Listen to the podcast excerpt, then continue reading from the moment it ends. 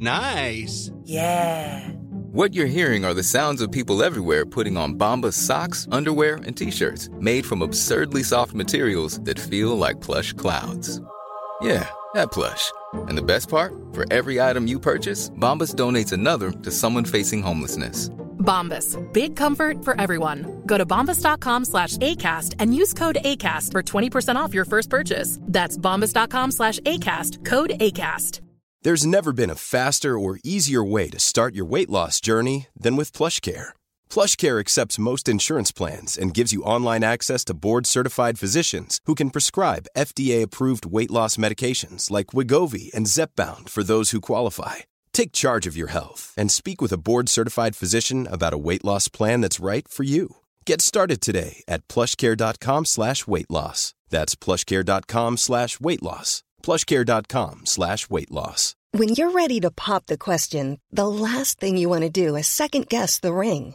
At Bluenile.com, you can design a one-of-a-kind ring with the ease and convenience of shopping online. Choose your diamond and setting. When you find the one, you'll get it delivered right to your door. Go to Bluenile.com and use promo code LISTEN to get $50 off your purchase of $500 or more. That's code LISTEN at Bluenile.com for $50 off your purchase. Bluenile.com code LISTEN.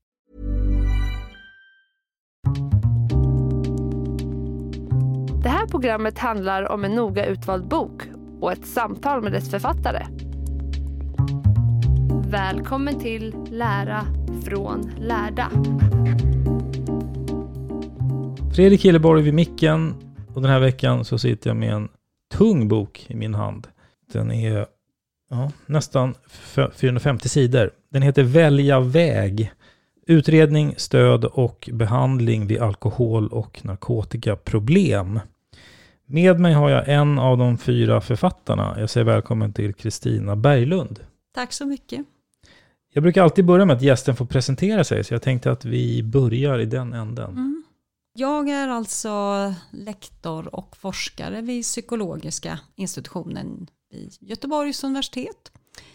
Eh, docent är jag också eh, och jag har ju jobbat inom det här med beroendeområdet kan man säga. Alltså forskat och undervisat ja, sen eh, ja, början på 2000-talet kan man säga. För jag blev ju doktorand då i ja, 2004. Sen dess har jag hållit på med det här på olika mm. sätt och sådär. En sak som jag har lärt mig genom åren, när jag har liksom, med de böckerna, alla de jag har läst och de jag har träffat, så brukar det vara att de som har skrivit böcker ligger ofta nära ämnet själv, de skriver om. Så om man tänker, er fyra, har ni liksom levt nära det här ämnet? Alltså levt tillsammans med ja. en person? Ja, såklart. Nej men det har ju, nej men jag, jag hade ju när jag var, alltså min syster, alltså det är ju ett väldigt vanligt problem ska jag ju säga. Så när jag har undervisning och när jag pratar med folk så brukar jag ju liksom, ja men alltså det finns ju någon, ofta kanske någon i släkten, kanske någon närmare, kanske arbetskamrater, grannar, alltså det är ju så otroligt vanligt det här problemet så att på ett eller annat sätt så tänker ju jag att de allra flesta av oss har ju råkat, alltså på något sätt har någon connection med det här området. Så. Mm. Och jag, alltså min syster hon träffade ju en, en jätte, han var ju väldigt charmig den här mannen men han hade ju då missbruksproblem. Så att det var väl där det började då när jag var 19, 20 sådär. Och ja, men jag tyckte det var, ja att han var liksom lite, vad ska jag säga, jag blev liksom intresserad av det här området då. För jag mm. misstänkte ju att han hade problem. Liksom. Och sen så träffade jag ju en man som hade då, som var nykter alkoholist. Och det var väl då jag verkligen blev intresserad utav det här området då. När jag, jag, menar, jag träffade ju hans kompisar och jag började ju utbilda mig då till alkohol och drogterapeut och sådär va. Och den här boken, vad skulle du säga, har du någon hisspitch? Vad kan man säga att den handlar om?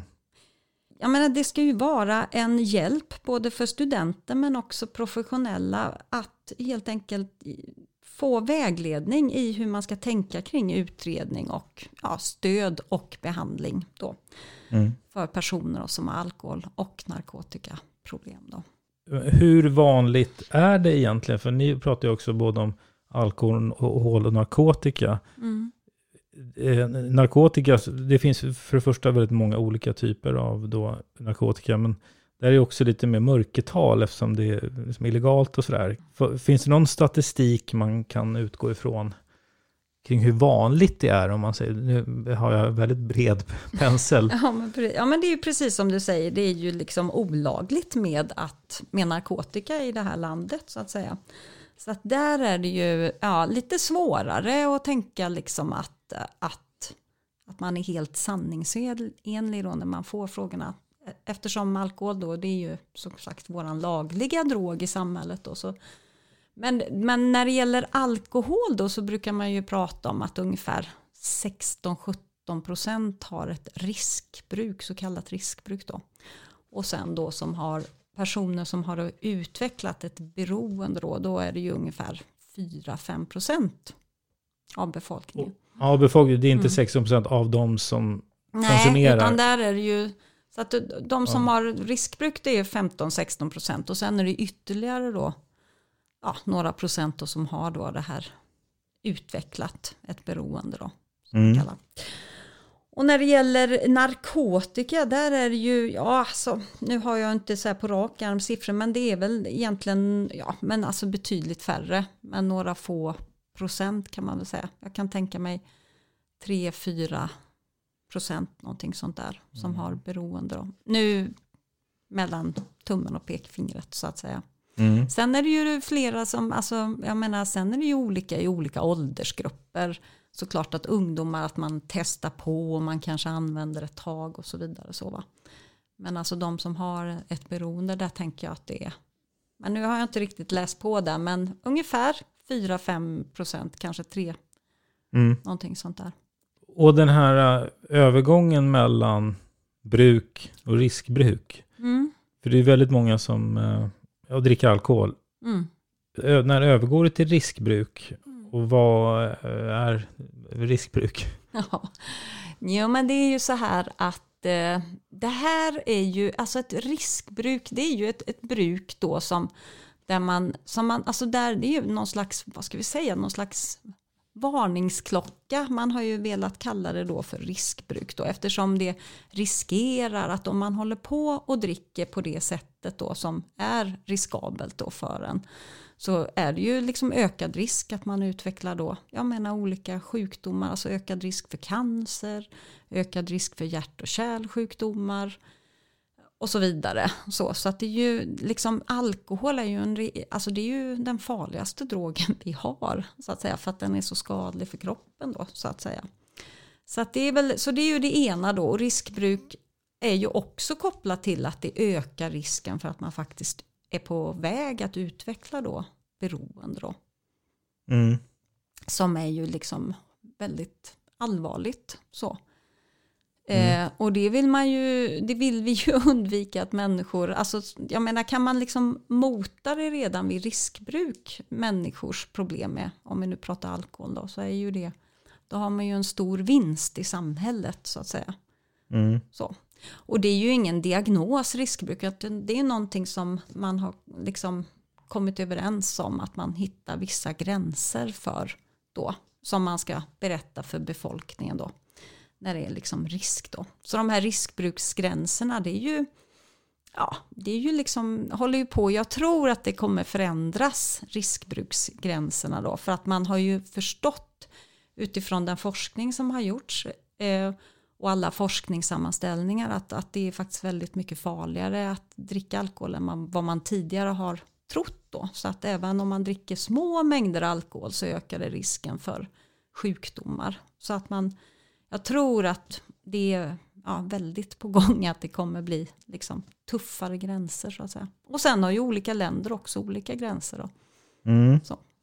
Jo, jag ska bara kolla, nu finns en sån här lista med, eh, om jag tänker rätt Jo men kriterier, det finns en sån, kriterierna, eh, nu ska vi se här, vad om den heter, om det, om det är den jag tänker rätt på. Alltså, om man uppfyller, vad är det, tre av Sex kriterier, tre sju, ja, sju kanske? Eller nu ska vi se, det är lite Den olika. Den är uppdaterad va? Det är olika diagnossystem, men jag tror att när det gäller ICD så är det ju sex kriterier.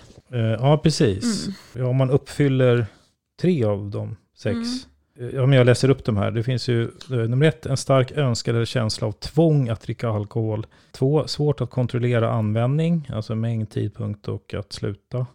Tre, fysiologiska abstinensbesvär eller bruk av drog för att undvika sådana. Fyra, tecken på höjd tolerans, att man tål mer helt enkelt. Mm. Fem, man offrar andra nöjen och intressen på grund av användningen eller på grund av den tid som åtgår för att komma åt drogen. Och sen nummer sex, fortsätt användning trots att det medför upprepade psykiska, fysiska, kognitiva problem. Brukar man då för att få, få någon slags modell, alltså man uppfyller tre av de här. Och det är ju sjuk, hälso och sjukvården då, alltså Världshälsoorganisationen då som har liksom utvecklat de här. Detta är ju liksom, alltså beroende är ju en diagnos då. En psykiatrisk diagnos då liksom. Mm. Men om man ställer en kanske knepigare fråga som, som kanske berör fler. Mm. Eh, det, om man säger så här då, om du skulle, var någon du kände, där, där du kanske tänkte så här, oh, vänta den här personen, har den, det liksom dricker den för mycket? Är det riskfyllt? Någon risk med det här? Vad skulle krävas för att du skulle tänka så? Att den här personen kanske är... Man sitter kanske inte med en sån här lista då, utan vad, vad skulle du... jag tänker med många som lyssnar kanske, man, man kanske har varit med om det. Man mm. har en vän eller släkting mm. eller något, där man själv tänker så här, hmm, det här känns inte bra. Mm. Men vad, hur skulle du tänka? Ja, men jag tänker så här att... Eh, när det är en, alltså, jag menar säg att man är på någon middag och så märker man en, att en person dricker, alltså ja, kanske väldigt mycket mer än de andra så att säga. Och nu är jag ju forskare inom det här området så att jag kanske är liksom extra sådär va. Men när det, när det liksom är, jag menar vänner, när det dricks väldigt, väldigt mycket. Att det alltid ska drickas i alla sammanhang och sådär när man liksom inte kan umgås utan att man alltid ska liksom dricka vin då, eller vad det nu är man dricker så att säga. Nej, men då börjar det ju bli, liksom, alltså då tänker jag så här att, mm. eller när det är liksom, jag menar varje dag dricker man, så att säga. Och då är det ju också sådär varningsklocka, tänker jag. Mm. Så. Sen så är det ju så här med, liksom att det, det är ju så, det, det, är ju så, det kan ju vara på så olika sätt då. Så att jag menar en del människor kan ju ha en, en hög konsumtion verkligen och ändå fixa sitt liv. Så det, det, kan ju se så väldigt olika ut som sagt. Så att, men så att de fixar sitt liv. De går till jobbet och de tar hand om sina barn och ändå dricker väldigt, väldigt mycket. Det finns ju de exemplen då. Men då är det ju liksom väldigt mycket, väldigt mycket, men kroppen tar ju stryk så att säga. Och risken ökar ju då för att, jag menar, att man utvecklar olika sjukdomar och, och alkoholen. Jag menar alkoholen, alltså att, att dricka alkohol i sig och bryta ner och allt det, det ju, tar ju såklart på krafterna rent mm. kroppsligt så att säga. Så det är ju liksom en variant. Men sen kan man ju också vara väldigt skör psykiskt från början. Och då så kan det ju bli väldigt, alltså då behöver det kanske inte vara så stora mängder man dricker. Men det kan ändå ge stora konsekvenser för den individen. Att man alltså ja, helt enkelt inte fixar sitt liv och man går ner sig och, man, och så vidare. Så, va? så, att, så att det, kan, det kan se olika ut. Mm. Men sen är ju beroende, det är ju liksom någonting annat då än riskbruk då. Mm, det är ett steg till. Då är det ju verkligen ett steg till. Och då börjar det ju liksom få konsekvenser för liksom livet. Alltså att man, man fixar inte längre allting. Liksom, utan det börjar knaka både här och där och sådär. Och, och den här listan, det är, då pratar vi beroende ju. Då är det beroende, mm, absolut. Exakt. Då är mm. det beroende. Och då, då är det liksom den här som du ser själv, nu, nu ser ju inte de som lyssnar på det här, men det blir det är liksom en slags tvångsmässighet i det här. Alltså att man är väldigt fixerad i drogen då. Så. Mm. Och att man, ja, det är ju det som upptar ens liv helt och hållet då. Men det finns ändå de som är beroende men ändå sköter sitt jobb och så vidare. Absolut, rullar, rullar på. Mm. absolut. Det är ju det som absolut. Och det som är lite intressant just när du pratar om jobb då så är ju det otroligt viktigt för oss människor. Jobbet just. Eh, så att eh, det, för att jag har ju intervjuat många personer med alkoholberoende då. Och de har ju varit, alltså när de beskriver, liksom, är det någonting som är viktigt i deras liv att sköta så är det ju jobbet så att säga. Så det är någon slags stolthet och alltså det sköter man och det kan ju både vara en hjälpare och hjälpare på sätt och vis. Alltså. För det var ju en del som beskrev liksom att ja, men alltså, så länge man sköter sitt jobb då är ju det liksom ja men då har man ju inte problem liksom. Nej. så. Eh, och då kanske det, om inte jobbet tar tag i det, alltså arbetsplatsen, att de hjälper personen att få hjälp då, så kan det ju gå ganska långt där då, tyvärr. Så. Och när, när man pratar om beroende, det gäller då både alkohol och droger, så finns det olika faktorer som ligger bakom. Mm. Det kan handla om genetik, fysiologi, psykologi och sociala aspekter. Hur funkar det? Det man forskade tidigt på, det var alltså dels då det som jag beskrev då, personer som kan dricka väldigt mycket så att säga. Eh, och ändå liksom klara av sitt liv så att säga. Då är ju det någon slags, alltså det är ju en, en, en genetik då som gör att de klarar att dricka mycket och ändå liksom under kanske ganska lång tid ändå fixar sitt liv så att säga. Så eh, det är ju en, ja, har ju funnits hypoteser om att det är liksom en, då har man ju liksom en viss genetik för det då så att säga. Och sen så pratar man ju också om det här med belöningssystemet. Så att säga. Och det har ju varit olika hypoteser om belöningssystemet. Både det här att, att man har liksom ett, ett ganska, ja men alltså att man behöver en del människor behöver liksom mer kickar i livet då liksom för att kunna känna någon typ av tillfredsställelse. Va? Och då behöver de liksom starkare effekter så att säga. Och då är ju droger som påverkar belöningssystemet kan ju då för dem vara en, någonting som liksom gör att man ja, får en kick, liksom. man, man känner någonting så att säga. Så mm. då har man ju kanske mer ett, ett belöningssystem då som ja, lite, lite underfungerande helt enkelt så att säga. Man behöver liksom, måste hända någonting mer i livet än bara, mm. annars blir det för grått Liksom, så, så, det kan ju också vara en, en, så att det finns ju, jag tänker så här liksom att genetiken det finns ju väldigt säkert många olika gener involverade och i olika system i hjärnan också. så att säga. Ja, det kan man, man kan ju gå till sig själv sådär om man har, jag menar jag, jag försökte ju liksom, eh, alltså nikotin är ju väldigt beroendeframkallande för många, men inte för mig. För jag har liksom verkligen, jag var ju tillsammans med ja, han, en man då som rökte, liksom. jag försökte också börja röka det, men det är liksom för du misslyckades med att börja röka? Jag misslyckades med att bli beroende. Ja. Ja, så att jag hade liksom inte genetiken för det, tänker jag. Och samma sak med socker, att vissa får ett större beroende än andra. Ja, men precis. Absolut, och att vi har liksom lite, ja, på tal om det så har vi lite olika preferenser liksom vad det gäller sockersalt och så vidare. Om vi gillar mer chips eller godis ja, mm. och så vidare.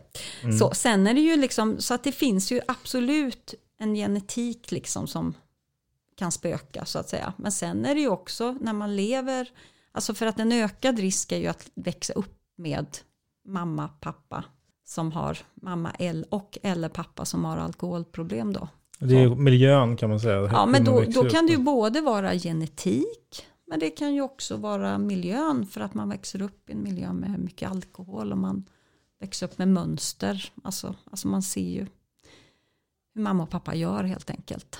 Mm. Så det blir ju rollmodeller liksom. Vi pratar ju ofta om detta på, jag menar när jag undervisar och då brukar ju en hel del har man ju genom åren så här, som har vuxit upp med föräldrar som har missbruk och det kan ju bli den där tvärtom effekten också att man verkligen passar sig för det där då. Så det kan ju vara liksom avskräckande exempel också för en. Och att man kanske också är rädd för sin genetik, liksom att man ja, försöker. Det är då man blir psykologstudent. Ja. Nej, men, eh, en annan del då som mm. kanske pratas mindre om är ju personligheter, alltså personlighetstyper. Mm. För då är vi mer inne på psykologi, eller ännu Precis, mer. Precis, absolut. Och hur eh, hänger det ihop, alltså personligheter och... Jo men alltså det kan man ju se eh, när det gäller det har ju forskats jättemycket på ungdomar och där är det ju, och det låter ju, det låter ju lite självklart för oss alla, men det är ju liksom de här som är lite äventyrliga kicksökarna och där kan det ju finnas den här genetiken som liksom gör att man kanske blir en viss personlighets, ja, får vissa personlighetsdrag. Då. Men, nej, men kicksökare, eh, nyfikna, eh, sådana här som tycker, liksom, som inte vill ha tråkigt, det måste hända någonting. Så. Och också söker sig kanske till likasinnade och, och Ja, ja, absolut. och sådär. Absolut, man söker sig till sådana som liknar en själv där, så att säga. Men Så, sen- och vad är motsatsen då? Så, så, så, alltså vad är personlighet som är snarare en skyddsfaktor? Jo, men skyddsfaktor när man är ung så är ju ungdomar då så ser vi ju mer skyddsfaktor, alltså när man är lite mer, vad ska vi säga, lite ängsligt lagd.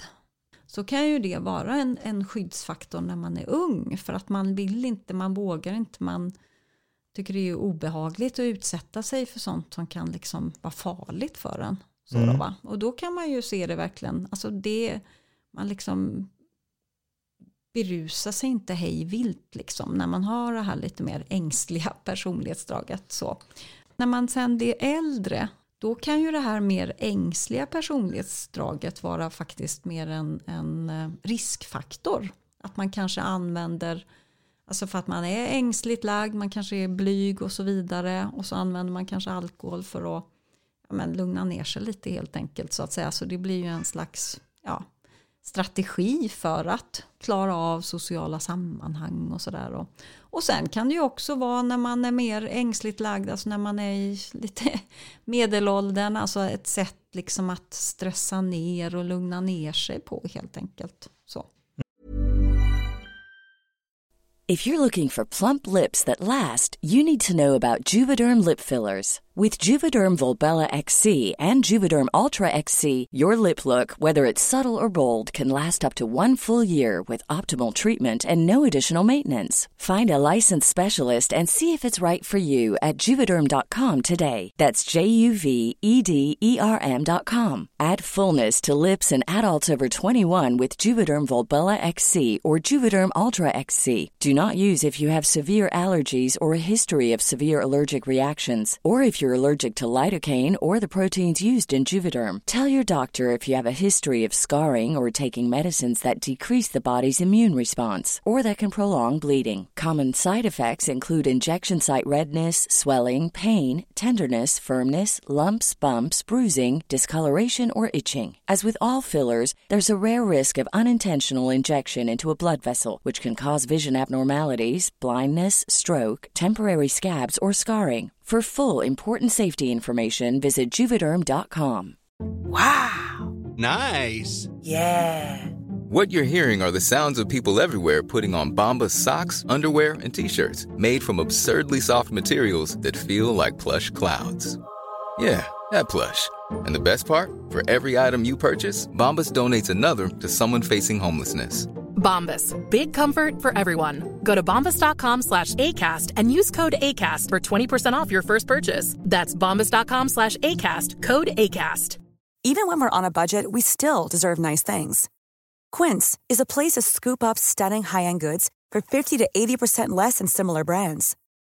They have buttery soft cashmere sweaters starting at $50, luxurious Italian leather bags, and so much more.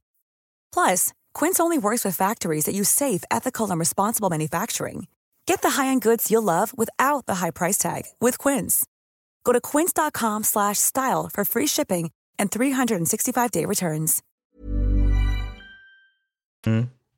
Och det är väl de eh, faktorerna egentligen som är eh, arv och miljö och personlighet Ja, och umgänge, det sociala. Mm. Och sen är det ju också då en sak till som verkligen ökar risken och det är ju då när man utsätts för alltså barndoms, ja, övergrepp och försummelse i barndomen. Det är en sån där riskfaktor då. Mm. Alltså växer upp i, ja men alltså man blir utsatt för sådana här saker. Det ökar ju risken så att säga. Mm. Och sådana socialt, liksom, alltså jag menar, problematiska miljöer. Och det hänger ju såklart ihop med försummelse då också. Mm. Och sen är ju också alltså, psykiatriska funktionsnedsättningar, ADHD till exempel, det är ju också en sån där liksom stark riskfaktor som man har sett. Då. Och psykiatriska svårigheter är ju också riskfaktorer. Jag tänker när du sa ADHD nu, de som ligger högt på skalan också ytterligare då den här förklaringsmodellen med att man är äventyrlig och, Mm. och, och söker kickar, kanske ännu mer. Precis, det går ju liksom, det blir ju liksom åt extremen där. Personlighetsdrag, det är ju liksom det, alltså vi kan ju ha lite extrema personlighetsdrag men det är ändå inom det normala så att säga. Men när man har ADHD så blir det ju liksom än mer extremt liksom. Så det är ju i princip samma sak där. Och just också mycket det här med att man kanske inte tänker efter, alltså man hamnar i situationer och sådär. Utan då, man gör först och tänker sen. Ni skriver en del om liksom vad som händer i kroppen och, kanske mest intressant det här med effekter på hjärnan. Du var inne på belöningssystemet och så. Men om man pratar hjärnan, om, alltså går det att säga någonting sådär, om man tänker både alkohol och droger, så, som, som eh, för Ja. dem samman, det, även om de Ja, har lite precis. olika funktioner och effekter och sådär. Ja, men alltså, de påverkar ju, det är ju nummer ett, liksom, belöningssystemet. Alltså initialt så är det ju, det är därför man fortsätter liksom, att använda vad det nu kan vara. Va? Att det på något sätt ger, ja men alltså det känns bra, det är kul, det är roligt eller det, man slipper ångest, så kan det också vara. Men det, det är så det, belöningssystemet är ju absolut liksom essentiellt. Som sagt, och, det, och då är det ju liksom vissa droger påverkar ju belöningssystemet jätte, väldigt mycket mer och, och andra påverkar det ju liksom mer på ett indirekt sätt och så vidare. Så, men det har de ju absolut gemensamt. Och sen så tänker jag liksom i övrigt så finns det ju alltså olika påverkan på hjärnan såklart beroende på vad det är för droger. Alltså de kan ju verkligen påverka olika liksom, system som gör att vi antingen blir alldeles jätte, ja men alltså lugnare eller slappa eller bara eller väldigt upp, uppspace, eller uppiggade då. Men just Mm. när det blir eh, missbruk eller att man liksom använder det för mycket Mm. och länge, det, det är då de här skadorna kan komma. Alltså Ja de mörka absolut, sidorna så att säga. absolut. Ja, ja, det är ju liksom när man håller på och använder det mycket och ofta så att säga. Mm. Det är ju då liksom att hjärnan får ju den här vad ska jag säga, påverkan då utav de här kemiska ämnena som är onaturliga liksom. Eh, och, då, och då blir det ju liksom att hjärnan försvarar sig och då, då liksom omstrukturerar ju sig hjärnan då. Och, då ja, och det är ju inte bra. Ni har ett kapitel sen som heter motivation och bemötande. Mm. Och det handlar alltså om alltså, motivation att man återgår till vad boken heter, välja väg. Eller hur? Det kan man väl, kan man väl säga. Mm. Att man liksom ska kunna ta sig en annan väg. Om, om man ställer en sån fråga då, om man är beroende, Mm. kan alla ta sig ur? Alltså är det, det är möjligt så att säga. Det är inte så att det kan vara omöjligt. Jo, men det kan nog vara omöjligt för en del. Så himla muntert är inte det här liksom. Så att, jag menar för vissa är det ju omöjligt. Alltså det kan ju sluta otroligt tragiskt. Att man Mm. dör utav ja, sina alkoholproblem helt enkelt. Om vi nu pratar alkohol då. Så att, Mm. nej men, nej men så att även om man har liksom försökt och man har velat och man har önskat så kanske det inte går vägen ändå liksom. Så att säga. Så att det är ju inte så att, nej men, det, ja, men vi får ju vara, man får ju vara liksom realistisk så att säga. Vi kan inte hälso och sjukvården och alltså samhället kan ju inte hjälpa alla som har ett beroende, så är det ju bara såklart. Eh, Men man kan ju lindra, man kan göra det så gott som det går för en del med beroende, även om det inte går att liksom bota beroendet då. Det som är en otroligt viktig aspekt på vägen är ju just om man själv har bestämt sig för att nu får det vara nog liksom. Alltså nu, nu vill jag liksom Välja väg.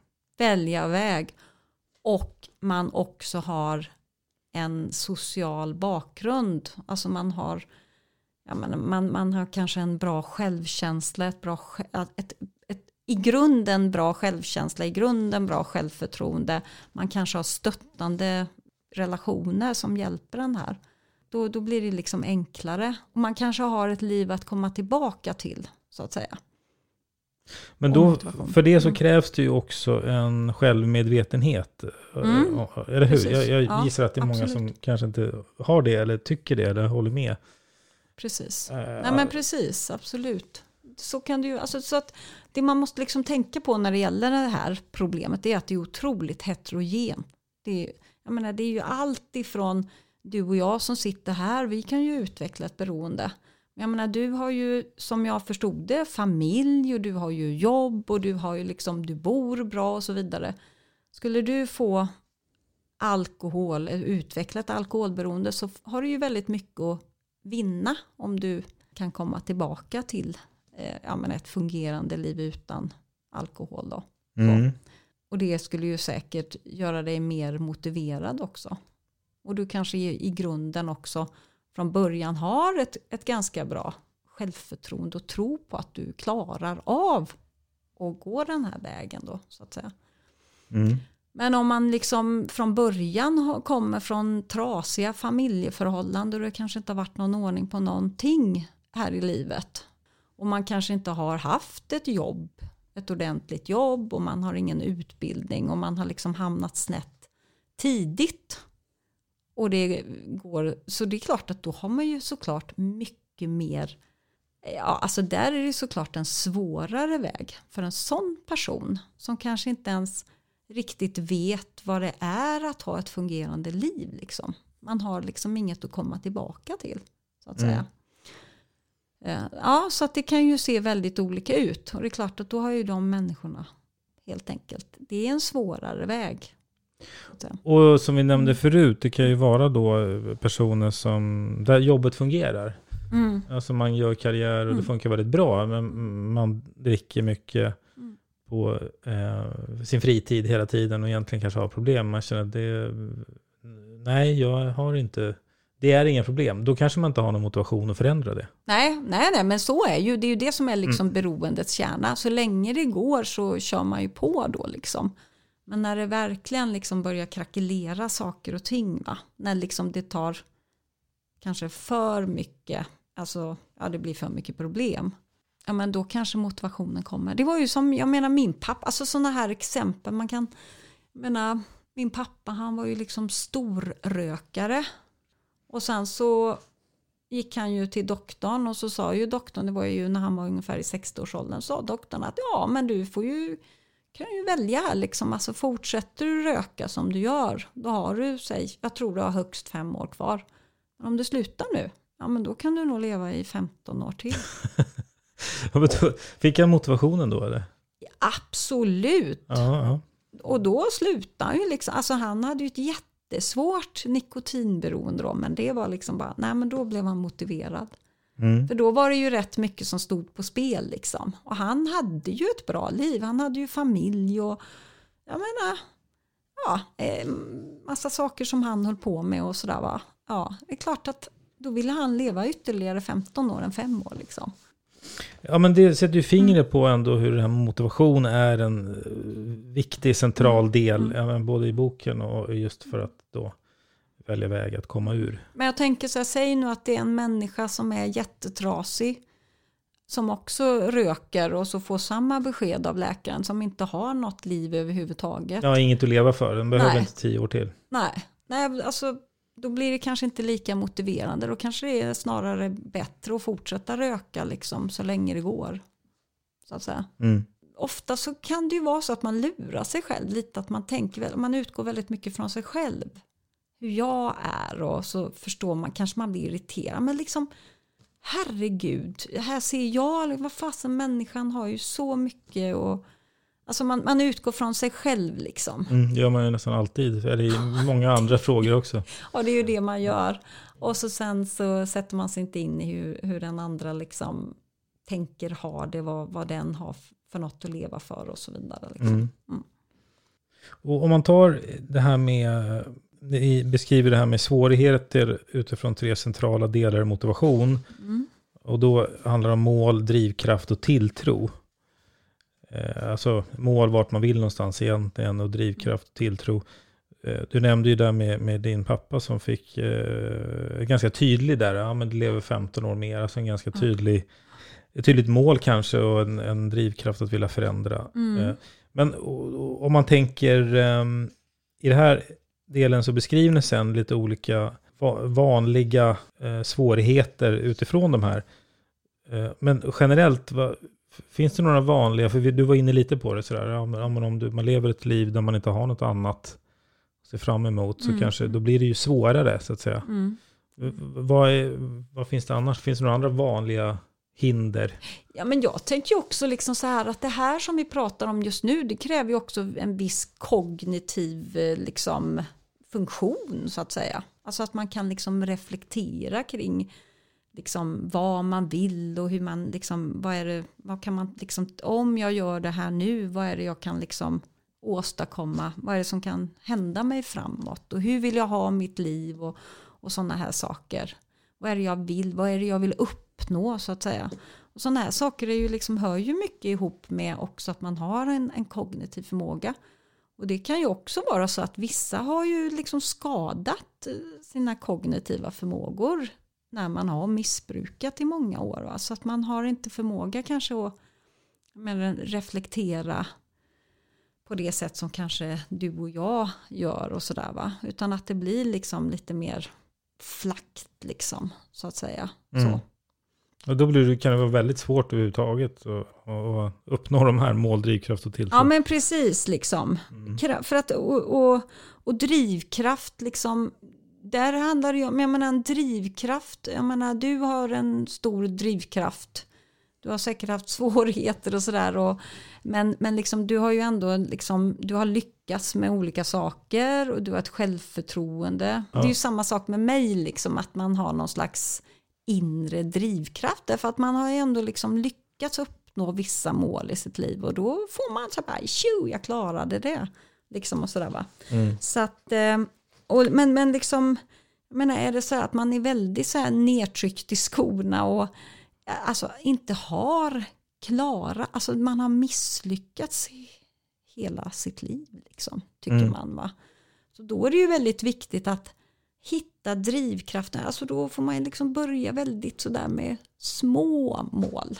Alltså det är ju där vi måste liksom se liksom var befinner sig den här människan. Det är inte det här liksom, nu ska du liksom bli nykter och drogfri, skaffa en utbildning, skaffa jobb, det, det, det. Alltså det blir ju helt orimligt liksom. Mm. Så, och då måste man liksom, ja, tänka på ett annat sätt och hjälpa den människan till drivkraften, den drivkraft som finns i den personen. Och liksom. då får man dessutom tänka att den här drivkraften ska ju då stå emot och slåss mot en, ett sug mot något annat som är väldigt oerhört starkt. Mm, Alltså om det är en, mm, eh, droger och sådär. Så ja, ja. det är ju något som är enormt kraftfullt på andra sidan. Absolut. Och dessutom om man har då alla sina vänner som också missbrukar och man är liksom plötsligt fullständigt ensam. Alltså det är ju inte ovanligt att människor, jag menar på tal om, om vi nu ska vara lite personliga, min då, den här killen som jag var tillsammans med, som då jag träffade honom när han var nykter och drogfri och allting, men alltså han var ju ja, men han hade ju ändå haft ett ganska fungerande liv, men alla hans kompisar, de var ju på krogen. Och sen när han då blir nykter och drogfri, liksom, jaha, alltså det var ju fruktansvärt ensamt liksom, plötsligt. Mm. Och börja umgås med, liksom, hur ska man göra när man umgås med, hur gör man liksom, när man Mm. umgås? Eh, det är ju en sak att umgås med folk på krogen, liksom. då vet man ju hur man gör när man umgås där. Men hur ska jag göra? Alltså han hade ju inte gjort det liksom i sitt liv. Så för honom var det ju... Det är lite samma problem med de, när man ska, de som ska ta sig ut kriminalitet. Att man, liksom, Precis. Ja, Då måste man, ja, man har inget annat umgänge kanske. precis. Och som sagt ensamhet är ju en sån där... Det är ju fruktansvärt. Så att det här är ju, jag kan säga så här, alltså jag tycker liksom människor som tar sig ur det här, alltså de är ju fantastiska. Alltså de skulle man ju verkligen så höja till skyarna. För de har ju verkligen gjort en bedrift liksom, för det här är ju tufft. Mm. Eftersom det liksom inte bara har med det där som du pratar om suget och så, utan att det har ju med så mycket med hela livet liksom. Och sådana här viktiga saker i livet då. Vi, vi har ju hunnit prata om det vi har hunnit prata om, Mm. men, men boken är väldigt tjock och ni skriver bland annat mycket om behandling, Mm. eh, behandlingar och sådär, eh, som jag tänker att man får läsa om helt enkelt. Men, men eh, kring det, är det någon pusselbit där som du vill lyfta fram, som du tycker är, som ni har skrivit om, som du tycker är värt att nämna här? Ja, nej men, men jag tycker att det, jag tror att den kan vara en bra bok för många så att säga. Som jobbar inom både kommun och hälso och sjukvård. Men såklart också studenter. så va. Men det, jag kan säga att det finns ju, alltså jag tycker ju nu för tiden att det finns ju jättebra ut, alltså liksom former, strukturer för att utreda personer och det finns väldigt mycket hjälpmedel och sådär va. Det finns många olika behandlingar och så. Mm. Eh, så att det finns ju liksom ett utbud av olika alternativ och även då mediciner som man kan ha som, som hjälpmedel liksom i sin, ja, när man slutar och sådär. Så det finns ju bra. Vilken väg ska eh, man gå egentligen normalt sett? Om, om, om, alltså om det är någon som mm. är på, ja, men man kanske skulle vända sig någonstans. Ja, absolut. Att egentligen ska man ju, om man nu liksom inte har några psykiatriska problem så ska man ju vända sig till vårdcentralen om man har problem. Gå till vårdcentralen, det är ju deras uppgift. Det är ju mm. deras uppgift också att, vara häl alltså att jobba hälsofrämjande och preventivt och sådär va. Mm. Så, och sen om de märker liksom att nej men det här var liksom svårare än vad vi kunde klara av. Alltså de ska ju kunna klara av lättare beroendetillstånd och riskbruk och sådana här saker. Men, men annars så ska ju de skicka en vidare liksom. Sista frågan. Förutom att läsa eh, boken, har du någon rekommendation om man lyssnar kring ämnet? En forskare som jag tycker är jättebra, som jag tror det finns lite på YouTube och han har ju också skrivit böcker. Men jag tycker att Marcus Heidlich är ju en forskare i Sverige som Linköping. Linköping som jag är väldigt sådär, tycker det. Ja, det är nog den jag är mest imponerad av i Sverige. Så att, säga. Mm. Så att han kan man ju alltid liksom googla på och sådär. Och sen så kommer det faktiskt på Vetenskapens värld kommer det nu i höst. Eh, ett program bara om beroende och sådär. Så att, mm. Är du med där? Jag är inte med där, men Nej. min kollega på, i Göteborg är med där. Ja, jag tänkte så. eftersom du visste att det kommer. Mm, jo, men det var min mm. kollega där som håller på och forskar om det här också. Om man lyssnar på det här och vill ställa någon mer fråga till dig, vad hittar man dig lättast? Man kan mejla mig. Kristina.berglund snabela psy som i psykologi alltså. psy.gu.se. Tack för att du var med. Tack så jättemycket att jag fick vara med.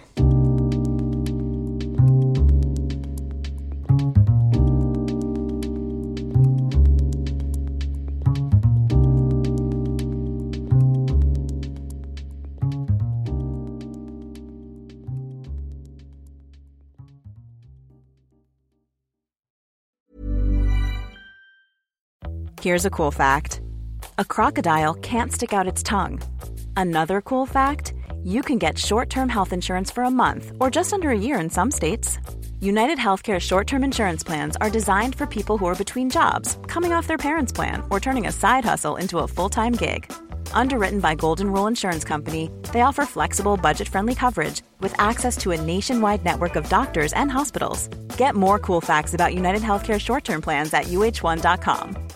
Hi, I'm Daniel, founder of Pretty Litter. Cats and cat owners deserve better than any old fashioned litter. That's why I teamed up with scientists and veterinarians to create Pretty Litter. Its innovative crystal formula has superior odor control and weighs up to 80% less than clay litter. Pretty Litter even monitors health by changing colors to help detect early signs of potential illness. It's the world's smartest kitty litter. Go to prettylitter.com and use code ACAST for 20% off your first order and a free cat toy. Terms and conditions apply. See site for details. Planning for your next trip? Elevate your travel style with Quince. Quince has all the jet setting essentials you'll want for your next getaway, like European linen, premium luggage options, buttery soft Italian leather bags, and so much more.